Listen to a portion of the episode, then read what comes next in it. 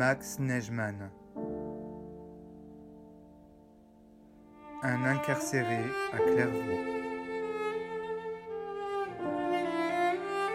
Journal 1941-1943.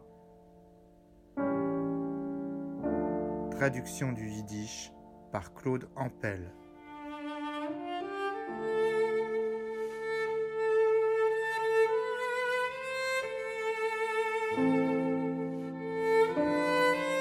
Lundi 2 février 1942. Hier, on m'a encore dit que nous, tous les Juifs qui se trouvent ici, serons présents lors du transfert du corps de Rosen d'ici à Troyes. Ce matin, Schneider est venu m'appeler. J'ai pris mon béret et suis descendu au réfectoire. Nous y avons attendu un certain temps. Durant ce laps de temps, j'ai bavardé avec des gars de Belfort. Finalement, nous sommes partis. Nous sommes 9 Juifs, et le 10e est Kaufmann, le réclusionnaire.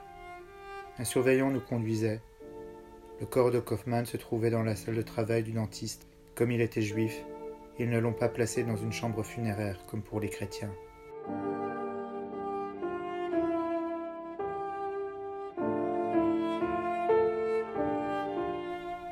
Nous sommes entrés dans la chambre. J'ai vu alors une femme penchée sur le cercueil, recouvert d'un drap noir, pleurant amèrement et soupirant. Sans un mot, car dans de tels moments, on ne trouve plus de paroles pour exprimer ses sentiments et regrets, uniquement les yeux parlent, nous avons serré la main de l'infortunée épouse. Quand le vieux Goldschmidt est entré, elle s'est écriée « Monsieur Goldschmidt, voyez mon malheur, ma douleur !» Il l'a chaleureusement entourée et consolée. Goldschmidt a dit le Kaddish, et j'ai senti ô combien sa douleur en son cœur. Sa voix tremblait et des larmes sortaient de sa gorge. Il s'est cependant maîtrisé et a terminé le Kaddish. Katz, qui est bouché, a ensuite lu quelque chose dans le Sidour. Et je dois dire que j'ai honte, car je ne sais rien de la Yiddishkeit, donc je ne sais pas ce qu'il avait lu.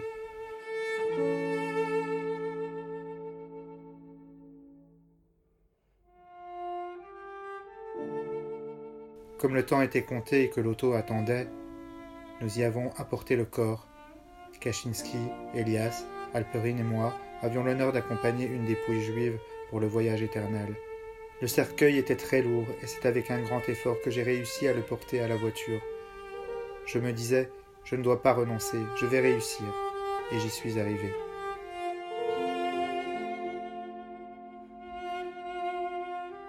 Nous avons dit au revoir à la pauvre femme. Les seules paroles, tel un souhait de beaucoup d'individus, sont sorties de son cœur. Que les Juifs soient sauvés de l'exil, que Dieu nous aide. Amen fut la réponse de nous tous, réunis autour du véhicule, dans la froideur matinale d'un février très enneigé. Ce moment était si tragique qu'il déchirait le cœur.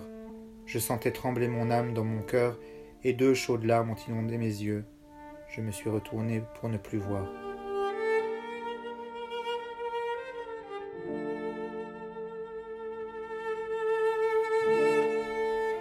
Nous lui serrions la main en la consolant. Elle est entrée dans la voiture et nous sommes restés des détenus. Durant tout ce temps, je ne voulais pas croire que dans cette caisse repose Rosanne.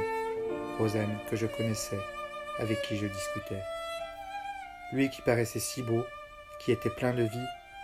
Et nous pensons, comme si c'était la fin de nous tous, pauvres individus. Pourquoi se battre? Pourquoi lutter? Pourquoi ? La mort finit par arriver. À quoi bon les grandes ambitions? L'homme reste un homme. La même fin attend tout le monde.